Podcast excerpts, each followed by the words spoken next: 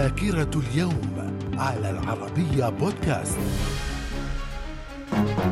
أهلا بكم إلى ذاكرة اليوم التاسع عشر من نوفمبر ففي العام 636 نهاية معركة القادسية بنصر المسلمين على الفرس. وفي العام 1493 كريستوفر كولومبوس ينزل على جزيرة بورتريكو في العالم الجديد. في العام 1942 الجيش الأحمر السوفيتي بقيادة الجنرال جيورجي جوكوف يبدأ عملية أورانوس وهي العملية التي حولت دفة الصراع في معركة ستالينغراد خلال الحرب العالمية الثانية. من الذاكرة. ومن ذاكرة التاسع عشر من نوفمبر في العام 1943 النازيون يقومون بتصفية اليهود في معسكر اعتقال يانوفسكا في مبرغ غرب أوكرانيا وقتل ما لا يقل عن ستة آلاف يهودي بعد انتفاضة فاشلة ومحاولة للهروب الجماعي.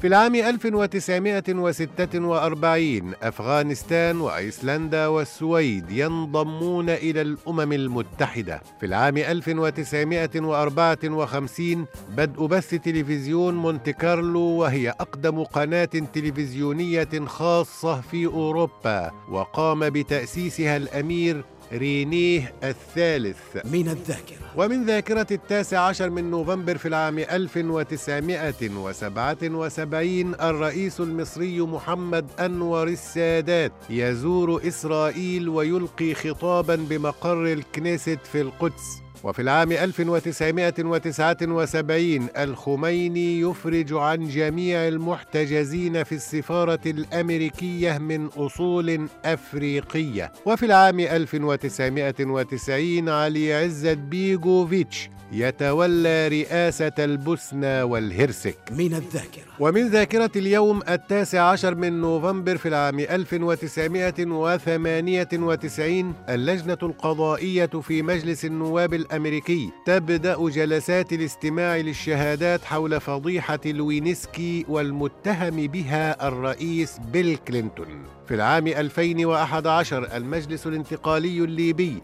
يعلن عن اعتقال سيف الإسلام القذافي بالقرب من بلدة أوباري جنوب ليبيا. في العام 2013 تفجير انتحاري يستهدف السفارة الإيرانية في بيروت ويخلف 23 قتيلا وفوق المئة جريح من الذاكرة. ومن مواليد اليوم التاسع عشر من نوفمبر في العام 1600 الملك تشارلز الأول ملك إنجلترا. في العام 1805 فرديناند ديليسيبس دبلوماسي فرنسي وصاحب مشروع حفر قناة السويس. وفي العام 1882 ولد عز الدين القسام عالم مسلم ومجاهد سوري. وفي العام 1917 ولدت أنديرا غاندي رئيسة وزراء الهند. من الذاكرة. وفي مثل هذا اليوم التاسع عشر من نوفمبر من كل عام يحتفل بيوم الرجال الدولي. من الذاكرة.